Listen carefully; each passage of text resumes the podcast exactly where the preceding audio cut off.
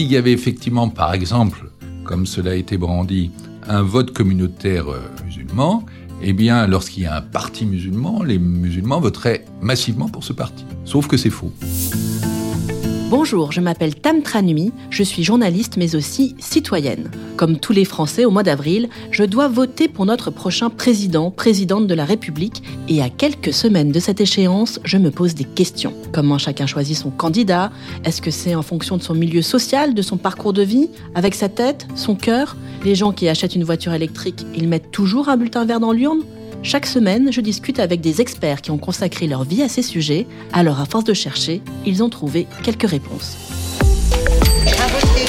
Je vote. Je pense qu'on est une force électorale, donc je pense qu'il faut jouer avec. Tu votes. Personnellement, je dis bien, j'irai voter. C'est un devoir de voter. Allez à voter.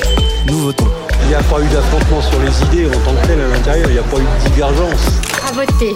Un podcast de Public Sénat et du Cevipof Sciences Po. Aujourd'hui, je m'intéresse à l'influence de la religion sur le vote des Français.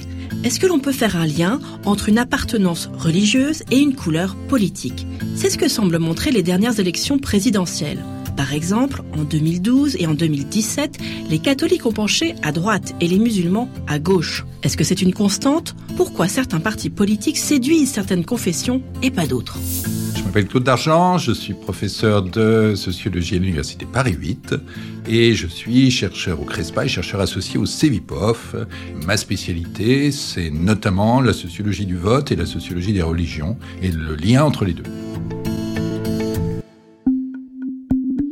On m'accuse beaucoup de trop m'intéresser à la religion, mais je pense qu'on peut respecter ceux qui veulent aller à la messe et ouvrir les bibliothèques le dimanche. C'est pas absolument contradictoire. Je ne mets pas en cela gravement en cause la laïcité. En 2012 et cinq ans plus tard, en 2017, les catholiques pratiquants ont massivement voté pour Nicolas Sarkozy et François Fillon, et les musulmans ont eux choisi François Hollande puis Jean-Luc Mélenchon. Alors simple coïncidence ou lien réel entre la confession religieuse et les idées politiques Est-ce que les musulmans sont de gauche et les cathos de droite? C'est vrai, avec quelques précisions. Il s'agit d'abord des catholiques pratiquants, plus que de l'ensemble des catholiques. Et sur les musulmans, c'est plus récent, puisque une minorité musulmane affirmée en France, c'est un phénomène qui a une vingtaine d'années. Mais c'est vrai que à toutes les échéances électorales, depuis une vingtaine d'années, on a observé que les musulmans votaient massivement à gauche. Question simple, réponse directe. Alors comment l'expliquer? Qu'est-ce qui dans ces religions fait pencher à droite ou à gauche? Pour comprendre ce qui relie confession catholique et parti conservateur, il faut remonter plus de deux siècles en arrière. En ce qui concerne la droite et les catholiques, euh, il faut se souvenir qu'au moment de la Révolution française, les catholiques étaient très liés à la monarchie, très hostiles à la République, et que donc, euh, jusqu'au XIXe siècle, les catholiques étaient du côté de la monarchie puis des républicains conservateurs, alors que les protestants et les juifs ont été très tôt des messagers enthousiastes de la Révolution et ensuite de la République. Cette opposition s'est vue et a été notamment observée par euh, André Siegfried, qui enseignait à Sciences Po et qui a bien discerné, qui a été un des premiers à discerner que les catholiques étaient orientés à droite et à l'époque les protestants à gauche. Après la guerre, pour reconstruire le pays et redresser son économie, la France a besoin de main-d'œuvre. Et pour comprendre le vote des musulmans, il faut revenir à la fin du XXe siècle. Après la Seconde Guerre mondiale, il faut reconstruire la France. Parmi ceux qui ont appris le chemin de la France pendant la guerre, certains restent. Le gouvernement cherche de la main-d'œuvre à l'étranger. Beaucoup de travailleurs viennent du Maghreb, mais ils pratiquent peu l'islam. Ce sont en fait leurs enfants qui ont renoué avec la religion. On a aperçu l'émergence de musulmans à partir de la fin du XXe siècle dans les enquêtes, et ce n'est pas la génération des premiers migrants. Ce sont leurs enfants et leurs petits-enfants, ceux qu'on appelait à l'époque les beurs. Ce sont eux qui sont, je dirais entre guillemets, revenus à l'islam, puisque de fait, d'un point de vue euh, trajectoire, euh, leurs ancêtres étaient musulmans. Et eux sont revenus à l'islam. Alors évidemment, la question c'est pourquoi? J'ai euh, une hypothèse que je suis en train de confirmer, qui est l'hypothèse suivante. Ces générations, deuxième génération, troisième génération de d'immigrés d'origine musulmane ont été confrontés, sont confrontés à des formes de discrimination en France, manifeste. Et d'une certaine façon, il y a eu une forme de réaction d'ordre psychosociologique qui a été de dire, bon, vous me renvoyez sans arrêt à mes origines, eh bien, je vais assumer mes origines jusqu'au bout. Et dans mes origines, eh bien, dans le pays d'où je viens, il y a l'islam. Et c'est pour ça qu'une part importante de ces jeunes d'origine immigrée, puisque même sont nés en France, eh bien, euh, ont choisi l'islam. Et donc, vous voyez, puisque c'était une forme de réaction contre les discriminations, on comprend qu'ils aient massivement choisi le vote de gauche devant euh, l'isoloir. Les enfants de l'immigration vont représenter un pouvoir de vote au présidentiel et aux législatives. Et ça, ça va être un moyen de faire passer nos revendications et dans les prochaines années, il faudra compter avec nous. Et les protestants alors? Longtemps, ils ont voté à gauche, mais ce n'est plus aussi clair aujourd'hui. Hier, adversaires des catholiques, ils avaient donc les idées politiques opposées. Mais avec le temps, ils ont moins vu ce qui les sépare que ce qui les rapproche. Ils ont certes une lecture différente du christianisme, mais ils sont tous chrétiens. L'opposition par laquelle nous avons commencé entre catholiques et protestants renvoyait à un conflit euh, séculaire. Or, euh, ce conflit séculaire, il s'était noué dans des villages d'Ardèche, euh, dans des villages de la vallée de la Garonne, etc. Or, les protestants d'aujourd'hui, bah, c'est comme les autres Français. Ils ne sont plus massivement des habitants de leur village, ils sont dans les villes.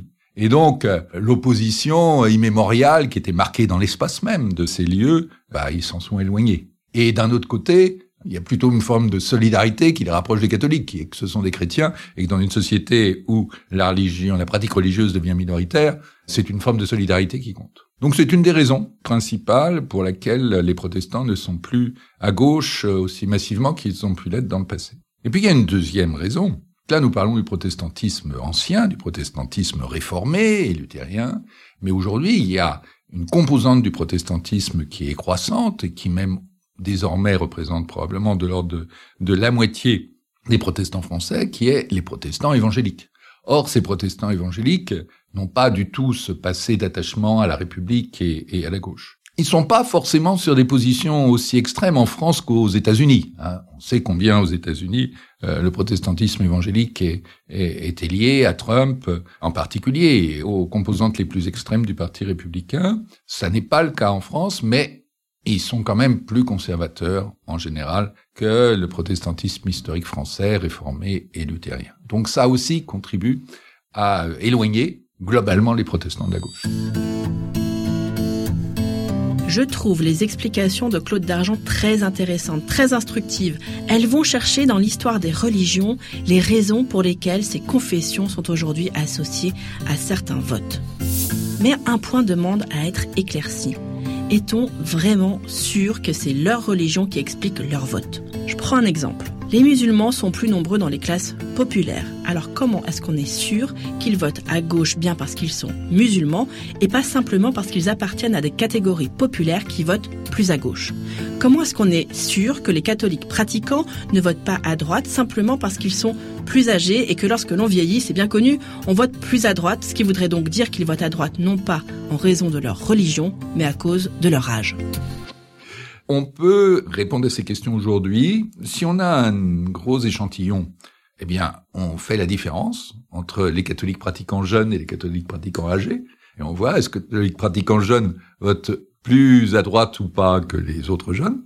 Maintenant, cette méthode, elle a des limites parce que il y a beaucoup de variables à prendre en compte. Il y a euh, l'âge, il y a la catégorie socio-professionnelle, euh, il y a également euh, le sexe, il y a également le niveau de patrimoine, et vous voyez que si on multiplie ça, on a après des, tout petits groupes. On ne peut faire ça que dans une certaine mesure avec des gros échantillons. Il y a d'autres méthodes statistiques qui permettent sur un échantillon normal, on dit toute chose égale par ailleurs. C'est-à-dire de dire que, à même âge, eh bien, effectivement, les catholiques pratiquants, ils votent plus à droite que les autres électeurs. Une fois ce point de méthode résolu, je continue à me poser beaucoup de questions sur ce lien entre religion et vote. Parce qu'il y a bien d'autres raisons d'opter pour un parti ou un autre. La situation professionnelle, sociale, l'âge, l'endroit où on habite. Au milieu de tout ça, est-ce que la religion compte pour beaucoup dans nos choix politiques? En 2017, les catholiques euh, pratiquants avaient 5 à 6 fois plus de chances de voter à droite que leurs concitoyens. Et le deuxième facteur, c'était la, le patrimoine, c'est-à-dire que les gens euh, riches, pour dire les choses rapidement, avaient trois fois plus de chances de voter euh, à droite que les gens euh, sans patrimoine. On peut raisonner comme ça, par des écarts, par des coefficients, et clairement la, la religion arrivait en premier. Et quant aux musulmans, alors là, ils avaient peut-être 20 fois plus de chances, toutes choses égales par ailleurs, de voter à gauche que leurs concitoyens. Donc les écarts sont tout à fait considérables. C'est le facteur le plus important. Quand on prend en compte l'ensemble des variables usuelles du vote, donc l'âge, le genre, la catégorie socioprofessionnelle, le niveau de patrimoine, le niveau de diplôme et la religion, c'est la religion qui arrive en tête. Elle arrive en tête, la catégorie socioprofessionnelle a vu son effet euh, diminuer considérablement. Les catégories populaires qui votaient à gauche votent peut-être surtout maintenant aujourd'hui pour l'extrême droite. Donc euh, globalement, l'effet de la catégorie sociale s'est beaucoup complexifié. Donc c'est la religion qui arrive en tête. Ce qui arrive en deuxième, c'est le patrimoine. C'est la richesse, c'est la fortune. Mais cette variable n'arrive qu'en second derrière la, la, la, religion qui est le plus massif. Ce qui me permet d'évoquer une question qu'on n'a pas traitée jusqu'à présent. On a dit des, des catholiques euh, pratiquants qu'ils euh, votaient conservateurs. Ils votent à droite, mais ils ne votent absolument pas à l'extrême droite. Nous appelons les électeurs à ne pas voter Jean-Marie Le Pen, car ce sont des valeurs qui n'ont rien à voir avec l'Évangile et avec euh, la bonne nouvelle de, de Jésus-Christ. Oui, Marine Le Pen a beau se dire catholique et porter une médaille de la Vierge, elle ne parvient pas à capter le vote catholique. Alors quelle confession religieuse est associée au Rassemblement national? Il ne faut pas oublier que quand même la première position religieuse en France aujourd'hui, ce sont les 100 religions. Quand on sait que aujourd'hui le vote d'extrême droite est beaucoup un vote de catégorie populaire, euh, ouvriers, employés. Ce sont aussi des catégories qui ont été très tôt déchristianisées, où donc les sans religions sont euh, nombreux.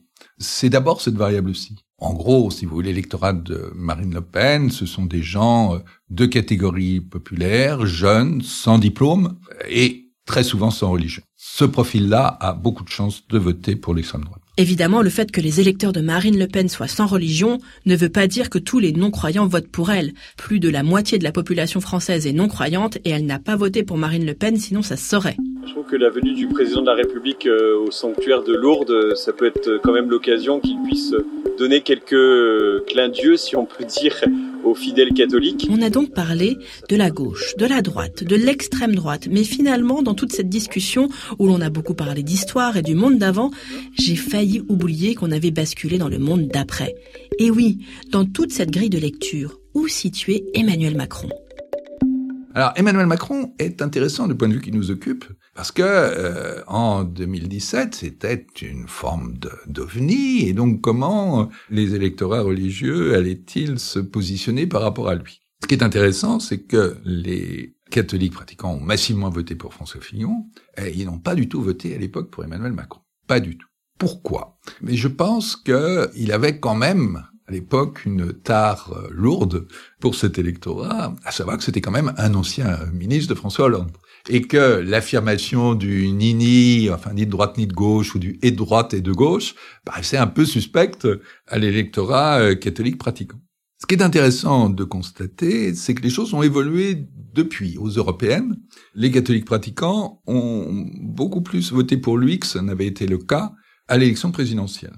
On va voir si cette euh, tendance se poursuit. Je ne pas.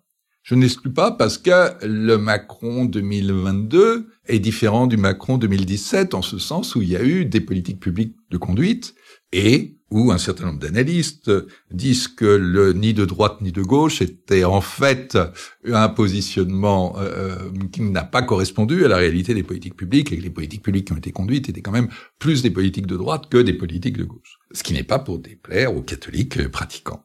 Après, il va y avoir un vrai dilemme, c'est que Valérie Pécresse a plein d'attraits pour les catholiques euh, pratiquants et donc il va y avoir la nécessité de choisir entre ces deux candidats et là-dessus le résultat sera intéressant. Le ni gauche ni droite d'Emmanuel Macron a-t-il finalement penché à droite? C'est ce que semble penser l'électorat catholique qui fait face aujourd'hui à un dilemme cornélien. Qui choisir entre la droite de toujours, incarnée par Valérie Pécresse, et Emmanuel Macron? En tout cas, les catholiques n'ont semble-t-il jamais massivement voté pour des dirigeants politiques qui mettent cette religion en avant. Ni pour François Bayrou, catholique pratiquant, ni pour Christine Boutin, qui avait fondé le Parti chrétien démocrate. À l'étranger en Europe, c'est courant Dans tous les euh, pays européens, vous avez un parti qui s'appelle chrétien, chrétien-démocrate, que ce soit en Allemagne, c'est le, la CDU, le parti de droite euh, classique. Pendant longtemps en Italie, la démocratie chrétienne, avant d'imploser, était le parti de droite classique, etc. En France, justement, à cause ou grâce à la laïcité, ce phénomène n'est pas pensable. S'il y avait effectivement, par exemple, comme cela a été brandi, un vote communautaire euh, musulman, eh bien, lorsqu'il y a un parti musulman, les musulmans voteraient massivement pour ce parti. Sauf que c'est faux.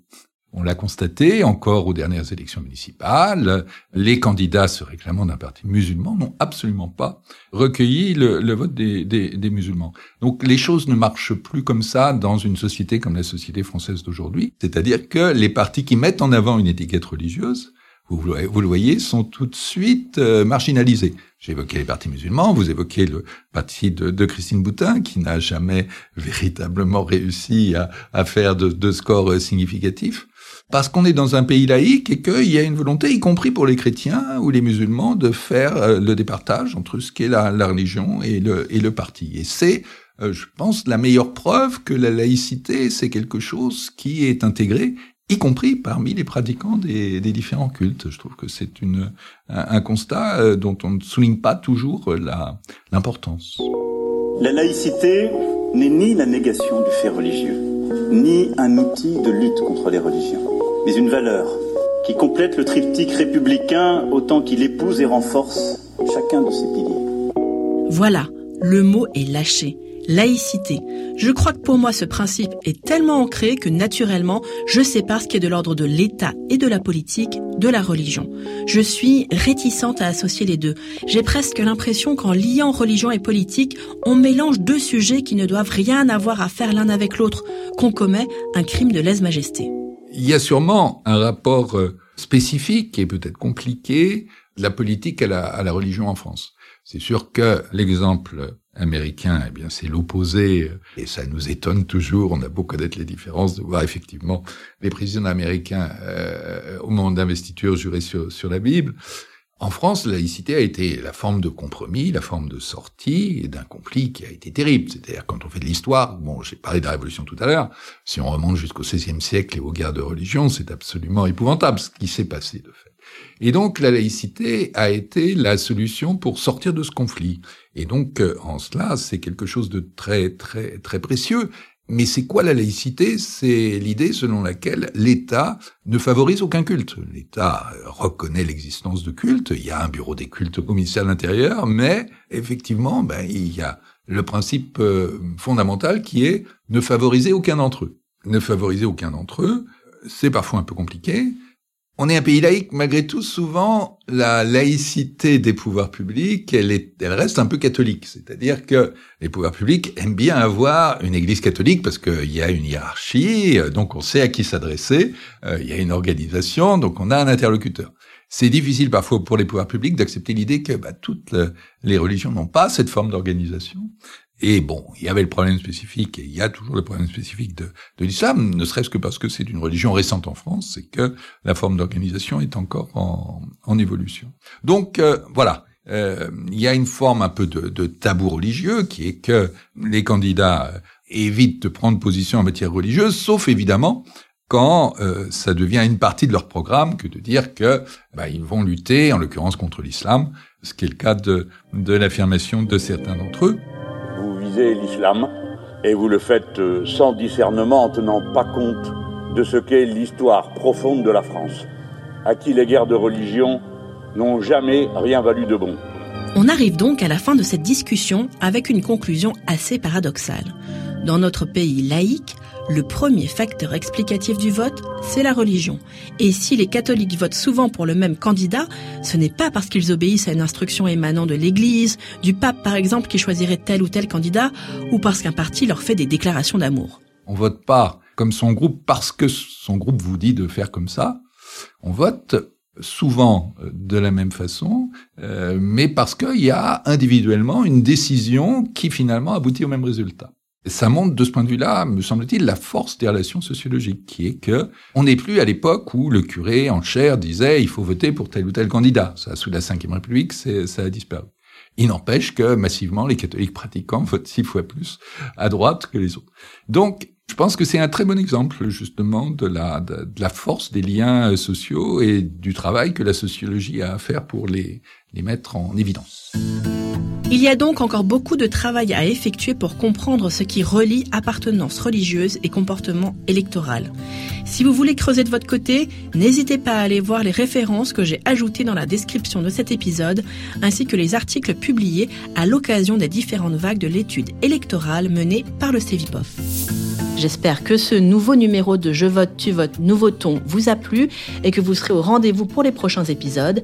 N'hésitez pas à partager ce podcast autour de vous et à nous envoyer vos commentaires et des étoiles sur votre application préférée d'écoute. Je serai curieuse d'avoir vos retours et si vous le souhaitez, vous pouvez me soumettre les questions que vous vous posez sur le vote.